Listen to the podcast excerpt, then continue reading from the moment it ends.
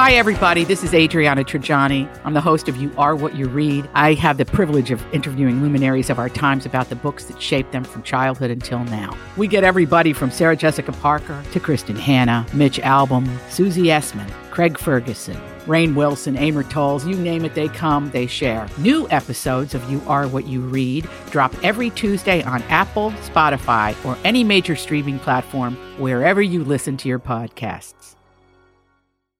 I've got information, man, man, man. New has come to light. light, light. It's another My Talk Dirt Alert. The stories and headlines getting our attention from the world of entertainment and showbiz on My Talk 1071. Come on, spill it. All right. Well, if I told you there was going to be a celebrity to be the first civilian to do a spacewalk, uh, who would your guess be?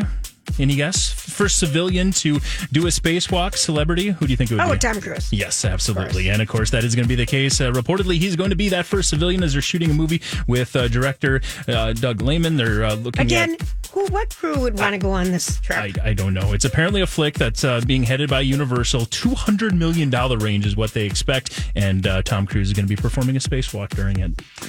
I- Not surprising at all. and all the technology, all the different ways you could spend that two hundred million dollars. They're going to choose to do a real spacewalk. I don't know. We'll see.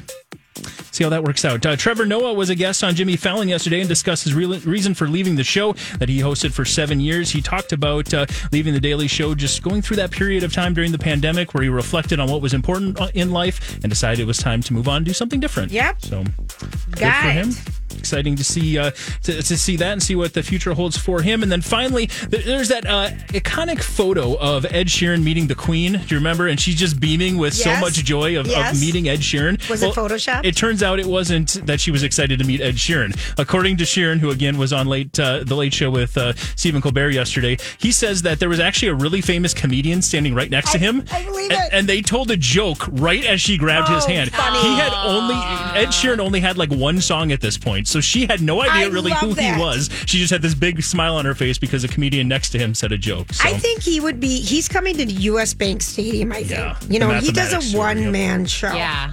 Everyone who's seen Ed Sheeran says it's amazing. Amazing. I think he would be a fun guy to hang out with. Agreed. He's got a clever sense of humor. He really does. Yeah. Yes, that's your My Talk Dirt Alert for this hour. Thank For more you. entertainment news, you can download the My Talk app or go to mytalk1071.com.